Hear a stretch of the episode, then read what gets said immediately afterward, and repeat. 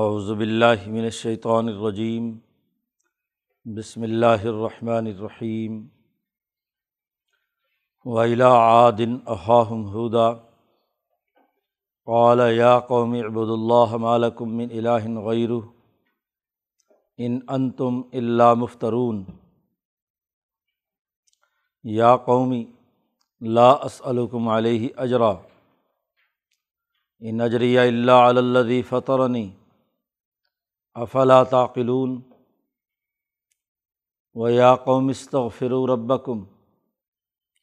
ثُمَّ تُوبُوا إِلَيْهِ يُرْسِلِ السَّمَاءَ عَلَيْكُمْ مِدْرَارًا وَيَزِدْكُمْ قُوَّةً إِلَىٰ قُوَّتِكُمْ وَلَا تَتَوَلَّوْا مُجْرِمِينَ۔ قَالُوا يَا هُودُ مَا جِئْتَنَا بِبَيِّنَةٍ وما نحن بتارکی آلہتنا عن قولک وما نحن لک بمؤمنین ان نقول الا اعتراک بعض آلہتنا بسوء قال انی اشہد اللہ واشہدوا انی بریء مما تشرکون من دونہ فکیدونی جمیعا ثم لا تنظرون۔ انی توکلت علی اللہ ربی وربکم ما من دابۃ الا هو آخذ بناصیتها ان ربی علی صراط مستقیم فإن تولوا فقد ابلغتکم ما ارسلت به الیکم ویستخلف ربی قوما غیرکم ولا تضرونہ شیئا ان ربی علی کل شیء حفیظ۔ ولما جاء امرنا نجینا ہودا والذین آمنوا معہ برحمۃ منا ونجیناہم من عذاب غلیظ۔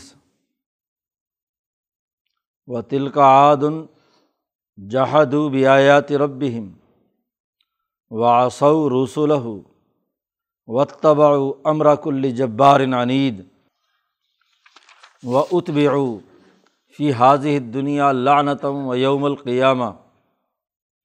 الا ان عادا کفروا ربہم الا بعدا لعاد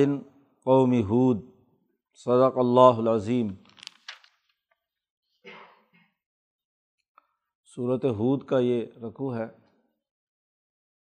گزشتہ دو رکوعوں میں حضرت نوح علیہ السلام کے واقعے سے استدلال کیا گیا ہے، اور اس واقعے کے تناظر میں نبی اکرم صلی اللہ علیہ وسلم سے کہا گیا تھا کہ آپ صبر و استقامت کے ساتھ ڈٹے رہیے۔ فاصبر ان العاقبۃ للمتقین، صبر و استقامت جاری رکھیے، انجام کار انہی کا ہوگا جو اللہ سے ڈرنے والے ہیں، تقوی اختیار کرنے والے ہیں۔ نوح علیہ السلام کے بعد جس قوم پر عذاب آیا ہے اور جس قوم نے نبی کی مخالفت کی ہے وہ قوم عاد کہلاتی ہے۔ یہ قوم عاد یہ جزیرۃ العرب کے اندر ہی رہنے والے ہیں۔ نوح علیہ السلام جب جودی پہاڑ سے نیچے اترے ہیں اور اس سے نسل آگے پھیلی ہے تو 200-250 سال کے بعد یہ قوم نوح علیہ السلام کی اولاد میں سے ہی ہے۔ یہ لوگ کاشتکار تھے، زمین کاشت کرتے تھے صحرا میں، اور وہاں ان کے لیے بڑا اچھا انتظام تھا۔ بڑے بڑے انہوں نے محلات بنا لیے، حیوانیت ان پر غالب آ گئی۔ جس ملکیت کی نورانیت نوح علیہ السلام سے شروع ہوئی تھی وہ ان تک پہنچتے پہنچتے ان کی بدعمالیوں کے سبب ختم ہو گئی۔ تو حضرت ہود علیہ السلام وہ بھی اسی قوم اور اسی نسل سے ہیں جن کی ملکیت جاگی، اللہ تبارک و تعالیٰ نے انہیں نبوت کے منصب پر فائز کیا۔ انہوں نے آ کر اس قوم کو ڈرایا، دھمکایا، انذار کیا۔ ان کے ہاں بھی قرآن حکیم نے جیسا کہ اس رکوع کے آخر میں کہا ہے کہ واتبعوا امر کل جبار عنید، سرکش ظالم حکمرانوں کے تابع تھی اور پھر ان کی بات مانی۔ انہوں نے کچھ بت بنا رکھے تھے، ان کی پوجا کرنا، اللہ کو بھول گئے، آپس میں ظلم اور ناانصافی شروع کر دی۔ تو اس پر اللہ کی طرف سے جو کچھ ہوا ہے اسے اس رکوع میں بیان کیا۔ اس کی کچھ تفصیلات پیچھے صورت میں بھی بیان کی گئی ہیں، پیچھے سورۃ الأعراف میں گزر چکی ہیں۔ وَإِلَىٰ عَادٍ أَخَاهُمْ هُودًا، قوم عاد کی طرف ان کے بھائی ہود کو بھیجا۔ عاد بھی دو ہیں، ایک عاد اولی ہے اور ایک عاد اخری ہے۔ تو یہ عاد اولی ہے، جیسا کہ قرآن نے دوسری جگہ پر کہا عادًا الأولیٰ، ہم نے یہ عذاب جو ہے پہلی عاد پر بھیجا۔ تو یہ قوم عاد، ان کی طرف ان کے بھائی ہود علیہ السلام کو بھیجا۔ قال، انہوں نے جا کر یہی دعوت دی، یا قومی، اے میری قوم، اعبدوا اللہ ما لکم من الہ غیرہ۔ نسبی اور نسلی اور وطنی اعتبار سے یہ قوم ہیں کفر پر، لیکن ہود علیہ السلام انہیں اپنی قوم قرار دے رہے ہیں۔ تو قومیں اوطان سے بنتی ہیں، نسلوں سے، اور اجتماعیت جو ایک دھرتی پر بستی ہے اس کی بنیاد پر قوموں کا وجود ہوتا ہے۔ اسی حقیقت کو یہاں ہود علیہ السلام نے استعمال کیا ہے کہ اے میری قوم، اعبدوا اللہ ما لکم من الہ غیرہ، اللہ کی عبادت کرو، تمہارے لیے اللہ کے علاوہ کوئی اور خدا نہیں ہے، اور اللہ کے علاوہ جو تم نے خدا گھڑ رکھے ہیں وہ تمہاری ذہنی تخیل اور تمہارا جھوٹ ہے۔ ان انتم الا مفترون، اللہ کے علاوہ جن کو تم خدا کہتے ہو وہ تمہارا سب جھوٹ ہے، گھڑا ہوا ہے، اس کا حقیقت سے کوئی تعلق نہیں۔ یہ پیغام حضرت ہود علیہ السلام نے قوم کو دیا۔ عام طور پر لوگ جب پیغامات دیتے ہیں یا کوئی وعظ و نصیحت کا سلسلہ شروع کرتے ہیں تو مقصد اس کے ذریعے سے کوئی مال حاصل کرنا ہوتا ہے، نظر و نیاز لینا ہوتا ہے، لوگوں کی جیبوں اور بٹووں پر نظر ہوتی ہے۔ تو یہاں ہر نبی نے اپنی اس دعوت کے ساتھ اس بات کا اعلان ضرور کیا کہ یا قومی، اے میری قوم، لا اسألکم علیہ اجرا، میں تم سے کسی قسم کا کوئی اجر اور معاوضہ یا مال نہیں مانگتا،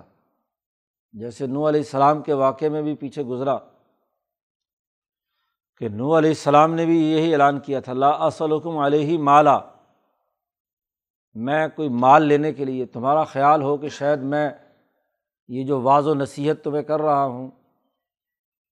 یا تمہیں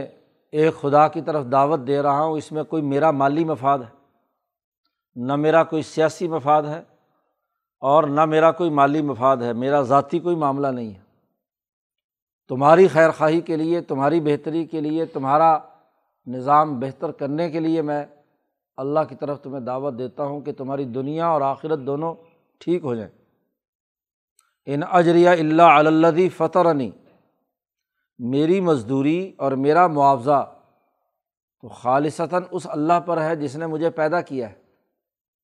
تو میرا پیدا کرنے والا میرا رزق خود بخود فراہم کرے گا، دنیا میں ہو یا آخرت میں، میں تمہارے مال کا نہ محتاج ہوں، نہ تمہاری مزدوری کا محتاج ہوں۔ اس قسم کا کوئی بھی سرمایہ دار معاشرے میں سب سے پہلے یہی خیال آتا ہے۔ کسی جاگیردار کے پاس جا کر کوئی بات کہنے لگو یا کسی حکمران کے، تو جس ذہنیت کے ساتھ وہ اقتدار پر آئے ہوئے ہوتے ہیں تو ان کا خیال ہوتا ہے کہ یہ ایک نیا بندہ کھڑا ہو رہا ہے اور اس کا مقصد بھی قومی خزانے میں سے مال لینا ہی ہے، تو یہ ہمارے سے حصہ لینا چاہتا ہے، حصہ پتی، کہ جناب مجھے بھی کچھ حصہ دو، حکمرانی کی خواہش اس میں آ گئی۔ تو ایسا نہیں ہے، میں تمہاری اس لوٹ مار کے مال میں حصے دار بننے کے لیے نہیں آیا، میری مزدوری تو اللہ پر ہے۔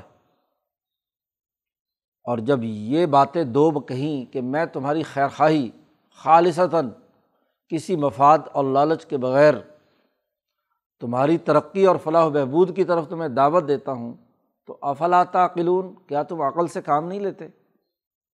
مفاد پرست دنیا میں تو کوئی آدمی بغیر مفاد پرستی کے کسی سے ملتا نہیں، کسی کو کوئی بات بتلاتا نہیں، وہ بھی کہتا ہے چلو جیسے باقی لوٹ مار کر رہے ہیں تو تم بھی کرو جی، وہ کسی کو عقل کی بات سمجھانے کے لیے تیار نہیں ہوتا، وہ تو خود اس پورے بہتی گنگا سے خود ہاں جی ہاتھ دھونے اور اس میں مال بنانے کے چکر میں ہوتا ہے۔ تو میں تمہارے لیے بغیر کسی معاوضے کے، بغیر کسی مال کے مطالبے کے، بغیر کسی حصے داری کے تمہیں حکمرانی کا صحیح طریقہ اور اللہ سے سچے تعلق کا صحیح طریقہ تمہیں بتلا رہا ہوں اور عقل و شعور کی بات سمجھا رہا ہوں۔ تو افلا تعقلون، کیا تم عقل کی بات نہیں سمجھتے؟ پھر ایک اور بات بھی ہود علیہ السلام نے کہی، چونکہ کاشتکار تھے، کئی سالوں سے قحط پڑ رہا تھا، بارشیں نہیں ہو رہی تھیں، اور صحرائے عرب کے اندر تو ویسے بھی پانی کی قلت، بارشوں سے ہی سارا کام ہوتا تھا، بارشیں ہوں گی تو ندی نالے چلیں گے، اس سے آگے پانی آئے گا تو فصل کاشت ہوگی، تو کاشتکاروں کا تو سارا دار و مدار فصل پر ہے، اور وہ فصلیں بارش پر ہوتی ہیں۔ تو ایک بڑی اور اہم بات ان کے فائدے کی بتلائی کہ دیکھو یا قوم استغفروا ربکم، اے میری قوم اپنے رب سے مغفرت طلب کرو، جو گناہ ہو چکے ہیں جس کی وجہ سے آج تم قحط سالی، بھوک اور فصلوں کی خرابی کی مرض میں مبتلا ہو،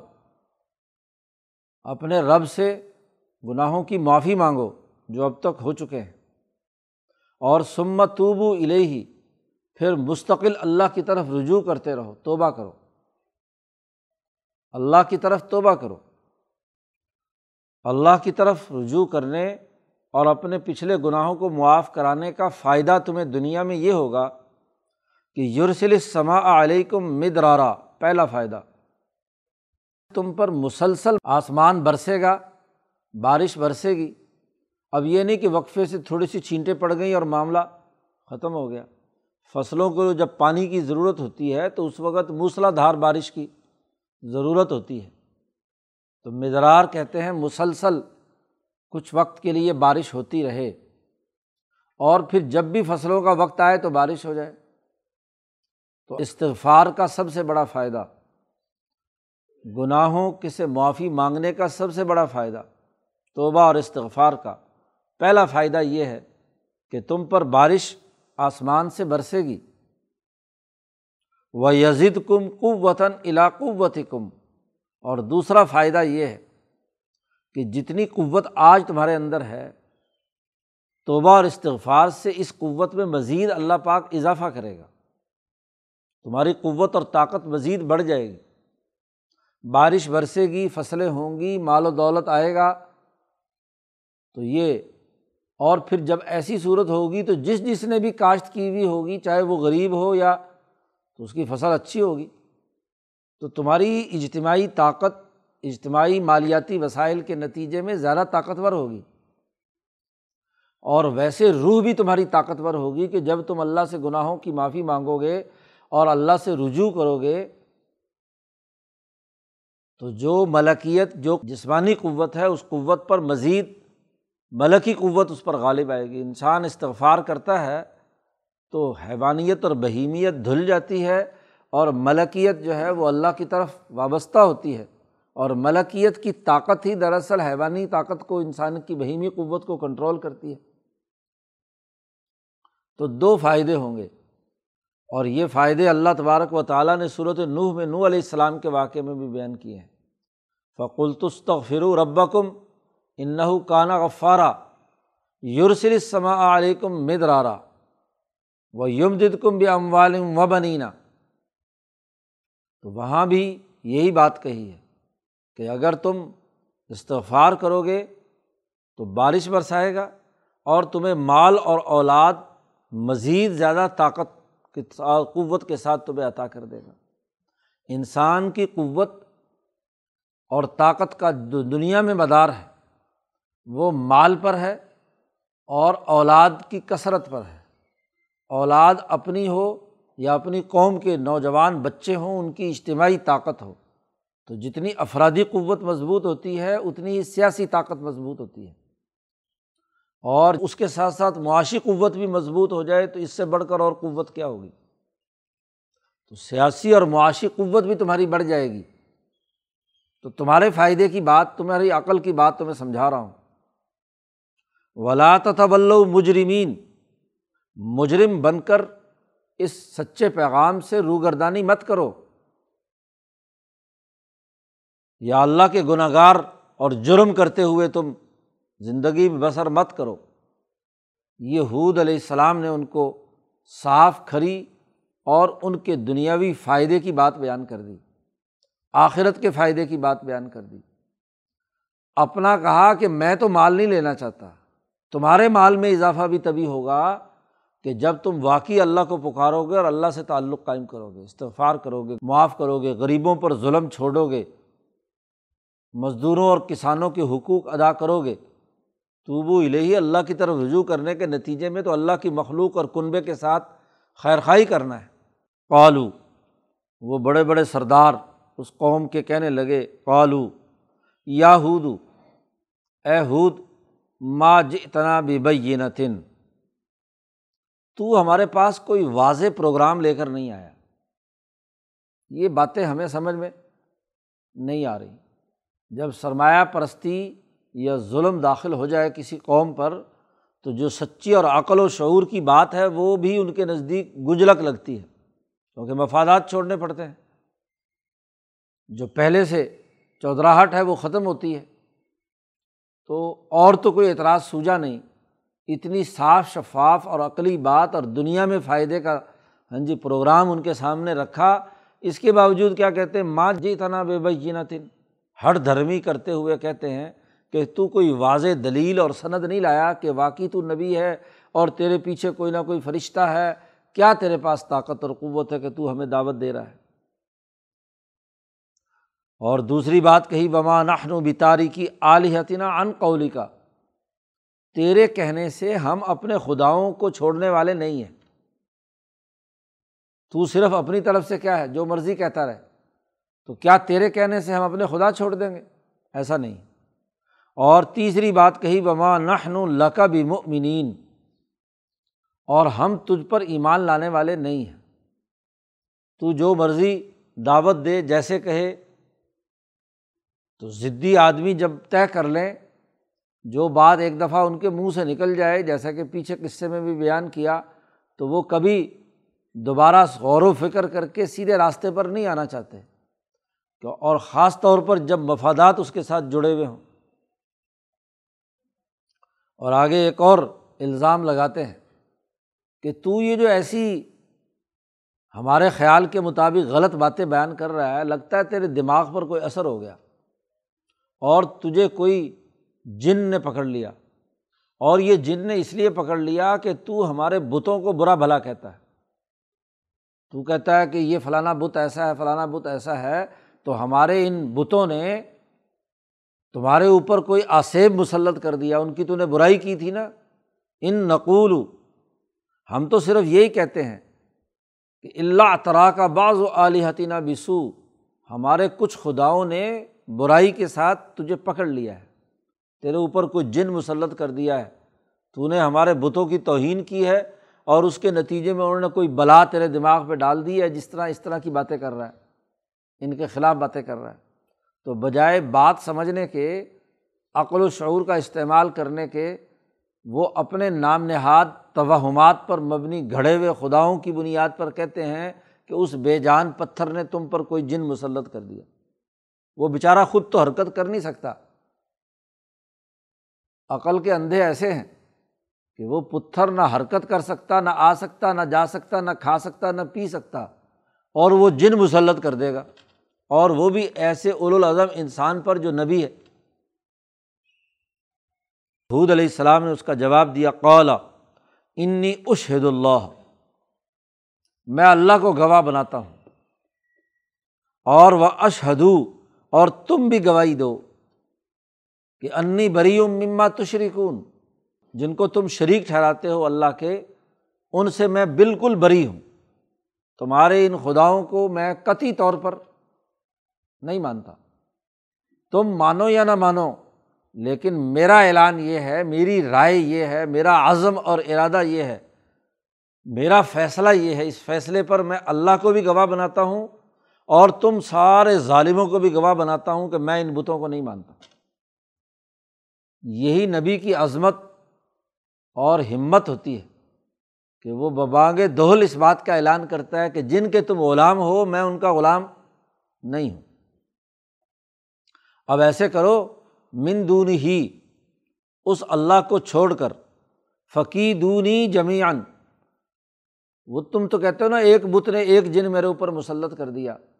تو وہ ایک بت کیا جتنے سارے بت ہیں وہ بھی، اور تم سب بھی شریک ہو جاؤ اور سب مل کر مجھ پر ایسا جادو ٹونا کرو کہ مجھے تکلیف پہنچے اور مجھے کوئی بچا نہ سکے، مجھے مہلت نہ ملے۔ زور لگا لو ایڈی چوٹی کا، فقیدونی جمیعاً، تم سب مل کر میری برائی کی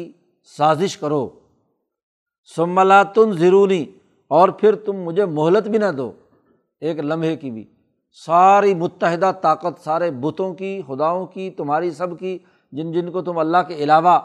پکارتے ہو، سارے جمع ہو جاؤ اور مجھے مہلت نہ دو، اور مجھے پکڑ کر ہاں جی جتنے جن مسلط کرنے ہیں، جتنے آسیب، جتنے ٹونے کرنے ہیں، جتنے تعویذ گنڈے کرنے ہیں، کر لو۔ میرا اعلان تو یہ ہے کہ انی توکلت علی اللہ، مجھے تو پورا بھروسہ اور اعتماد ہے اللہ پر۔ اور اللہ کون ہے؟ ربی، میرا رب بھی وہی ہے، اور وربکم، تمہارا رب بھی وہی ہے۔ مجھے اپنے رب پر پورا پورا اعتماد ہے۔ تمہیں اگر اپنے ان خداؤں پر، جھوٹے خداؤں پر اعتماد ہے تو تم سب مل کر میرا جو کچھ بگاڑنا چاہتے ہو تو بگاڑ لو۔ اور اگلی بات بھی سن لو، ما من دابۃ الا هو آخذ بناصیتها، اس کرۂ ارض پر کوئی جاندار ایسا نہیں ہے کہ جس کی پیشانی اس اللہ کے قبضے میں نہ ہو۔ انسان آنکھوں سے ہی دیکھتا ہے، زبان سے ہی بولتا ہے، کھاتا ہے، پیتا ہے، یعنی یہ چہرہ پورا کا پورا کس کے کنٹرول میں ہے؟ ذات باری تعالیٰ کے کنٹرول میں ہے۔ تو تم اپنی آنکھوں سے مجھ پر بچلانے کے لیے بات کرو، جیسے کہ قرآن نے نبی اکرم صلی اللہ علیہ وسلم کے بارے میں کہا نا کہ یہ مکے کے مشرک، وَإِن كَادُوا لَيُزْلِقُونَكَ بِأَبْصَارِهِمْ لَمَّا سَمِعُوا الذِّكْرَ، قریب ہے کہ یہ اپنی نظروں سے ہی تمہیں کہیں پھسلا نہ دیں اپنے خیال کے مطابق۔ یہ جادو ٹونے والے جو ہیں، اور خاص طور پر یہ جو مسمرزم والے ہیں، وہ نظر کی طاقت سے ہاں جی لوگوں پر اثر انداز ہوتے ہیں، اور جو کمزور لوگ ہوتے ہیں وہ اس کے زیر اثر آ کر جو کچھ وہ کہہ رہا ہوتا ہے وہی بولتے رہتے ہیں۔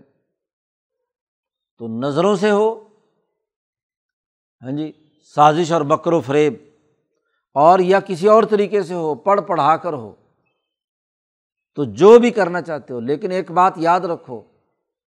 تم جتنی مرضی اپنی چہرے کی طاقت استعمال کرو، تمہارے چہرے کی طاقت کس کے کنٹرول میں ہے؟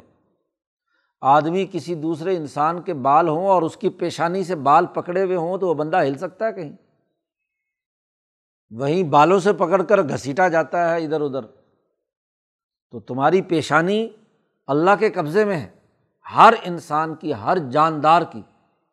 انسان ہی نہیں ہر جانور کی بھی پیشانی اللہ کے کنٹرول میں ہے۔ آخذ بناصیتها، اور ان ربی علی صراط مستقیم، بے شک میرا رب سیدھے راستے پر ہے اور اس نے مجھے سیدھا راستہ دکھایا ہے۔ تو میں تو اس رب پر اعتماد اور توکل کرتا ہوں، اور تم جن کو اللہ کا شریک ٹھہراتے ہو میں اس سے قطعی طور پر بری ہوں۔ فَإِن تَوَلَّوْا، اگر تم میری بات نہیں مانتے، روگردانی کرتے ہو، پشت پھیر کر بھاگتے ہو، تو بڑی سیدھی سی بات ہے، میں اس بات کا اعلان کرتا ہوں کہ فقد ابلغتکم ما ارسلت به الیکم، مجھے جو پیغام دے کر بھیجا گیا تھا وہ میں نے پورا پورا تمہیں پہنچا دیا ہے، اس میں کوئی کمی نہیں کی۔ میرا کام پیغام پہنچانا تھا اللہ کا، بس تمہیں زبردستی مسلمان بنانا میرے اختیار میں نہیں ہے۔ میں نے تمہیں پہنچا دی وہ بات کہ ما ارسلت به الیکم، تمہاری طرف جسے پیغام دے کر مجھے بھیجا گیا ہے۔ اور یاد رکھو تم کوئی ایسی ناگزیر قوم نہیں ہو کہ تمہارے بغیر دنیا کا نظام نہیں چلے گا، تم چلے گئے تو ایک نئی قوم آ جائے گی۔ وَيَسْتَخْلِفُ رَبِّي قَوْمًا غَيْرَكُمْ، ہاں جی میرا رب تمہارے علاوہ کسی اور قوم کو تمہاری جگہ پر خلیفہ بنا دے گا، قائم مقام بنا دے گا۔ اور یاد رکھو تم سارے بھی مل کر میرا کچھ بگاڑنا چاہو یا اللہ کا بگاڑنا چاہو، اللہ کے پیغام کا بگاڑنا چاہو تو وَلَا تَضُرُّونَهُ شَيْئًا، ایک معمولی سی چیز کا بھی نقصان اس کو نہیں پہنچا سکتے، کچھ نہیں بگاڑ سکتے۔ کیوں؟ ان ربی علی کل شیء حفیظ، میرا رب کائنات کی ہر شے ہر ذرے پر نگہبان ہے، اس کے کنٹرول میں ہے، تو تم اللہ کو کیا نقصان پہنچا سکتے ہو؟ یہ تو ایسے ہی ہے کہ جہاں کچھ ہو نہ سکتا ہو وہاں ٹکرے مار کر اپنا سر پھوڑ لینا، تو تم سر پھوڑنا چاہتے ہو تو پھوڑ لو۔ اب جب انہوں نے بات نہیں مانی تو اللہ پاک کہتے ہیں وَلَمَّا جَاءَ أَمْرُنَا، جب ہمارا حکم آ گیا کہ اس قوم کو عذاب دینا ہے تو نَجَّيْنَا هُودًا، ہم نے ہود علیہ السلام کو نجات دے دی، ان سے کہا بستی سے نکل آؤ۔ وَالَّذِينَ آمَنُوا مَعَهُ، اور وہ لوگ جو ان کے ساتھ ایمان لانے والے تھے ان کو ہم نے نجات دی، بِرَحْمَةٍ مِنَّا،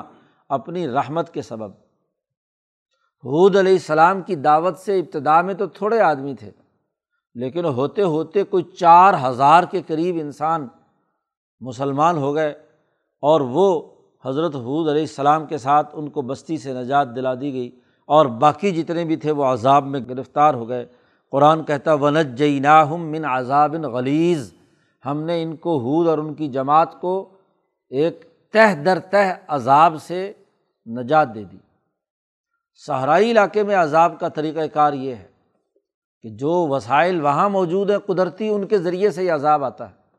تو 7 دن تک مسلسل کالی اندھیری اور بڑی تیز رفتاری کے ساتھ ہاں جی اس بستی پر طاری ہوئی، اور اس اور تہ بتہ ایک لہر آتی، دوسری، تیسری، وہ تیز ہوا، آندھی، طوفان، بارش، وہ اٹھا کر انہیں پٹکتا جی، اتنی تیزی سے کہ انسان کو اٹھایا، ان کے جانوروں کو اٹھایا، ان کے درختوں، ان کے مکانوں، ان کی ہر چیز کو جڑ سے اکھیڑ کر پٹک دوبارہ، تو غلا تہ در تہ اس طریقے سے ان کو کیا ہے ریزہ ریزہ کر کے صفحہ ہستی سے ان کو مٹا دیا۔ نجیناہم من عذاب غلیظ، اس لیے اس کو غلیظ کہا ہے، بھاری، اور غلاظت کا مطلب موٹ، تہ بتہ ہونا، تو تہ بتہ عذاب ان کے اوپر آندھی اور طوفان کا آیا، جس نے ان کی فصلیں بھی، ان کی عمارتیں بھی، ان کی ہر چیز تباہ و برباد کر کے رکھ دی۔ قرآن نے پورا قصہ بیان کرنے کے بعد نبی اکرم صلی اللہ علیہ وسلم سے کہا تلک عاد، وہ عاد کے لوگ ہیں، یہ تھے عاد کے لوگ، جحدوا بآیات ربہم، انہوں نے اپنے رب کی آیات کا انکار کیا تھا اور اپنے رسولوں کا انکار کیا تھا، اور انہوں نے ہر ظالم جابر سرکش کی حکم کی اتباع کی تھی، اس کی حکومت کو مانا تھا۔ وَاتَّبَعُوا أَمْرَ كُلِّ جَبَّارٍ عَنِيدٍ، جابر اور ظالم انسان دشمن، اس کی حکمرانی کو تسلیم کیا تھا۔ اب یہ پورا واقعہ کا بیان کر کے نبی اکرم صلی اللہ علیہ وسلم اور مکے کے مشرکوں کو بتلایا جا رہا ہے، اور چونکہ مکے کے مشرک جب شام آتے جاتے تھے تو یہ قوم عاد کے ان کھنڈرات کے پاس سے گزرتے تھے، یمن جاتے تھے تو وہاں سے عاد و ثمود کے کھنڈرات پر سے گزرتے تھے، تو ان کو معلوم تھا، اس لیے قرآن نے کہا یہ عاد ہیں، یہی جہاں سے تم گزرتے ہو، ان کے نشانات عبرت موجود ہیں، یہ عاد تھے، انہوں نے ہر ظالم حکمران کی حکمرانی کی پیروی کی، بے عینی جیسے مکہ والے ہاں جی جبار عنید ابو جہل کی حکمرانی کو تسلیم کیے ہوئے۔ وَأُتْبِعُوا فِي هَذِهِ الدُّنْيَا لَعْنَةً، اس دنیا میں بھی اس قوم عاد پر لعنت برسی اور قیامت کے دن بھی برسے گی۔ تو ہر قصے کے بعد نبی اکرم صلی اللہ علیہ وسلم کے زمانے کے لوگوں کو ہاں جی اس قصے کے نتائج کی نشاندہی کرائی جا رہی ہے۔ الا خبردار سن لو، ان عادن کفروا ربہم، قوم عاد نے اپنے رب کی نافرمانی کی تھی۔ الا بعدا لعاد قوم ہود، عاد کو ذلت اور رسوائی ہو، پھٹکار ہو، بہت دور ہونا۔ تو عاد پر پھٹکار ہو، وہ عاد جو قوم ہود ہے۔ یہ عاد عن الاولیٰ کی طرف اشارہ کر دیا، چونکہ عربوں کے ہاں دو عاد تھی، بعد میں آنے والے عاد کی بھی ایک قوم اور نسل رہی ہے۔ تو یہ جو عاد اولیٰ ہے، اس پر حضرت ہود علیہ السلام آئے ہیں، تو اس لیے اس عاد کی ہود علیہ السلام جس کی طرف آئے تھے۔ تو یہ واقعہ اور قصہ چونکہ عربوں میں پہلے سے اس کا علم تھا، تو اسے قرآن حکیم نے دہرا کر بتلایا کہ جیسے ان پر عذاب آیا ہے تو اب تم بھی سوچو مکے والو کہ تم نے عاد کے نقش قدم پر چلنا ہے، اسی طرح تباہ و برباد ہونا ہے۔ اب وہاں تو بستی تباہ و برباد کر دی تھی، یہاں مکہ تو اللہ کا مقدس شہر تھا، یہاں عذاب ان کے اوپر۔ ان کو بھی کیا ہے، یہاں سے نکال کر بدر کے میدان میں پہنچا دیا، کیونکہ بستی کو تو سزا نہیں دینی، ہاں جی ان کو سزا دینی تھی، تو اس لیے وہاں بدر میں ان کو سزا دی۔ غزوہ خندق میں مدینے کے باہر جتنا یہ موجود تھا، وہی طوفان آیا اور اس طوفان نے ان کو تباہ و برباد کر کے رکھ دیا، ختم کر کے رکھ دیا۔ تو اسی طریقے سے قرآن حکیم ہر رکوع میں جو ایک نبی کا واقعہ بیان کرتے ہیں، اس کے بعد آخری ایک نتیجہ بیان کرتے ہیں کہ اس سے بچو، ورنہ تمہارا حشر بھی وہی ہوگا جو قوم عاد کا ہوا ہے۔ اگلے رکوع میں قوم سمود کا تذکرہ ہے۔ اللہ تعالیٰ قرآن حکیم کو سمجھنے اور عمل کرنے کی توفیق عطا فرمائے۔ اللہ